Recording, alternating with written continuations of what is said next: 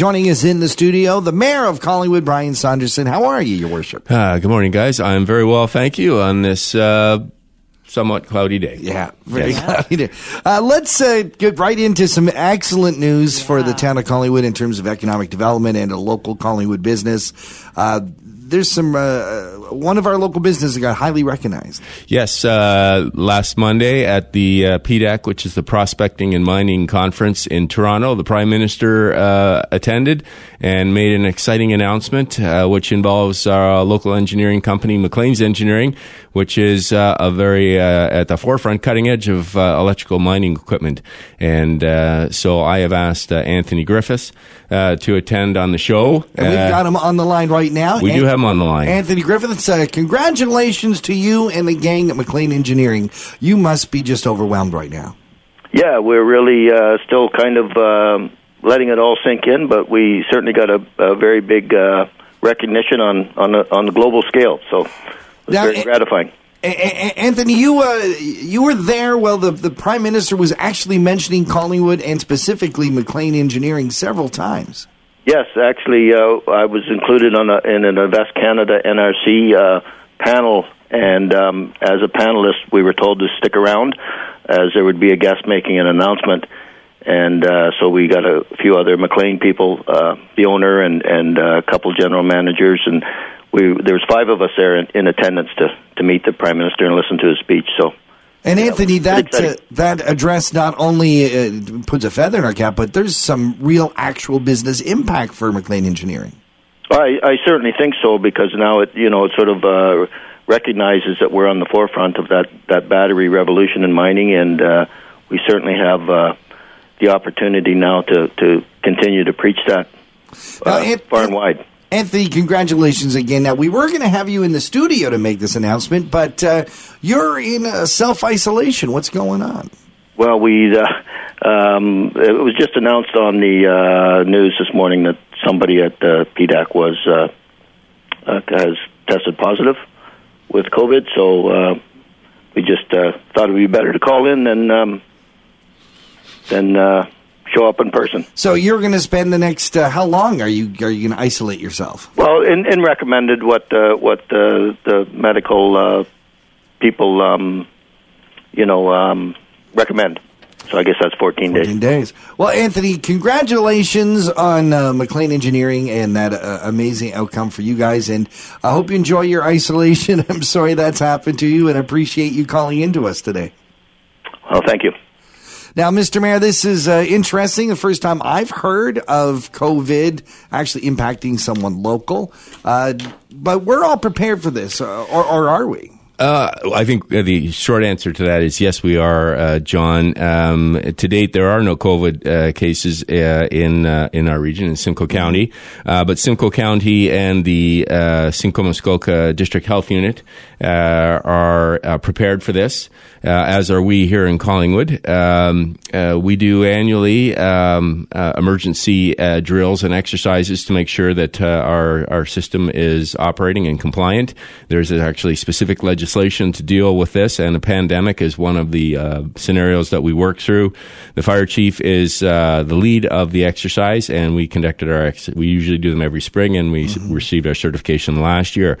Also at Town Hall, we have looked at business continuity measures to should this pandemic develop in our area, that to make sure that Town Hall is accessible and available without actually attending, so that we can contain the virus should it arise. Anthony is doing the proper thing to self-isolate for 14 days, and that conference was probably attended by hundreds, if not thousands, of people. So he's doing the proper thing, and it really, I think, we need to be mindful and keep this in perspective that, there are over 1,000 deaths each year from influenza generally in Canada. So this is not an unusual event. Well, I guess what is unusual is the type of virus that's involved, and it runs across the spectrum from a minor cold to severe respiratory syndrome. So people should make sure that you wash your hands with soap and water for at least 20 seconds, that you use an alcohol-based sanitizer that contains at least 60% alcohol, Avoid close contact with people that are sick. Cover your mouth and nose when you cough or sneeze. In the crook of your elbow. Yes, and apparently the germ can live in the cloth, so change your clothes regularly. All right. Make sure they're washed. Avoid touching your eyes, face, and mouth. That seems to be the most prevalent way of transmission, by touching your face. Wearing a mask is not necessarily going to prevent the transmission of the disease. If you are sick, though, it is helpful to wear a mask. And for the meantime, while this is ongoing, people should refrain from shaking hands and touching others, and make sure that you clean and disinfect frequently touch surfaces and objects, so at your workplace and at your home. Nice to know that we're prepared for this. Is there any discussion at this point at... because I know the town's involved in a lot of assemblies and a lot of bringing people together, of postponing some of those, or... for the time being, John, I don't think we're going down that road. We're certainly monitoring the situation carefully to make sure. And we try, in terms of meetings, any council meetings or committee meetings are live streamed, so people can monitor what's going on at council without actually attending. But for the time being, given the fact that there are no reported cases in Simcoe County, we're feeling that as long as you're in the county, that for the time being, you're safe to continue to attend these events. Excellent. Well, on some brighter news, a big congratulations to the town of Collingwood and our Parks, Rec, and Culture Department. The Side Launch Days Festival recognized as one of the top 100 festivals in Ontario. Yes, that's right. I think this is the second year in a row now for the Side Launch Days, and it continues to grow. And we've talked about this when Council made the decision to not continue with Elvis as a municipal event. The plan was to focus on other festivals to make sure that we invest our expertise in those festivals to grow those festivals. So the hope is, where we had one very big festival, we will now have more than one big festival, from our winter festival to the summer Frozen in Time, Side Launch Days and other festivals. And we just went through Whiskeylicious. So we're trying to promote other events to infill for Elvis. One thing we've been remiss that we haven't talked about, and I thought maybe you could shed some light on, is the Collingwood's new lobbyist registration program. Yes. So we enacted that last fall, I believe, and there's a 6-month training period. And there was a request for an update at council recently, and I think Clerk Almas told us that there's been over a dozen registrations. So certainly the word is getting out there, and anybody who deals with Town Hall in terms of selling services or equipment needs to register as a lobbyist. And lobbying is not a prohibited activity. No. In fact, it's quite normal. Mm-hmm. So the intent of the lobbyist registry is just to make sure that we know who is lobbying, so that when they engage in that activity, they're identified, and council will know in advance if somebody's contacting them, why it is they're contacting them. So what businesses have to, or people have to sign up? Is it anyone who does a service or is hired by the town?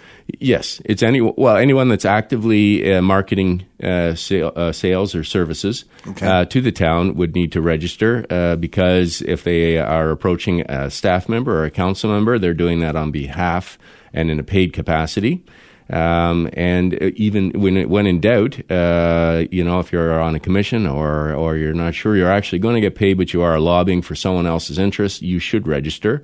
There's no downside to registering, I guess. And so it's like being around the council table for council members, better safe than sorry. Declare the conflict of interest, when in doubt. And so we would certainly encourage, and if there's anyone out there that has questions, they can contact our accountability officer to make sure and get better understanding and information about the program, so that they understand the parameters. Appreciate you coming in. Is there anything we've left out? No, I guess while we're on the topic, though, it was wonderful news to hear about McLean Engineering and the Economic Development Action Plan.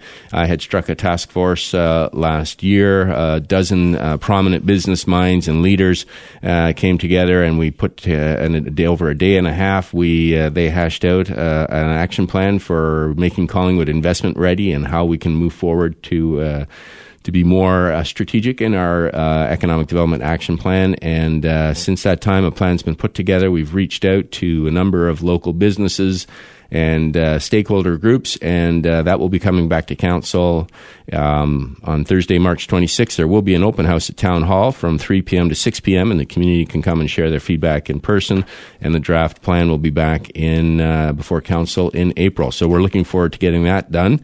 And another shout-out, I guess, to Parks and Rec, since we're on that topic today, because the A1 Gathering Circle received an award from Parks and Rec Parks and Rec Ontario, and I think that will be presented later this month. And so that's certainly a very exciting recognition. And with the water feature, the A1 water feature, moving forward this spring, and the EnviroPark projects, we're very excited to have that recognition. Mr. Mayor Brian Saunderson, thank you so much for joining us on Talking to the Town. All right, take care.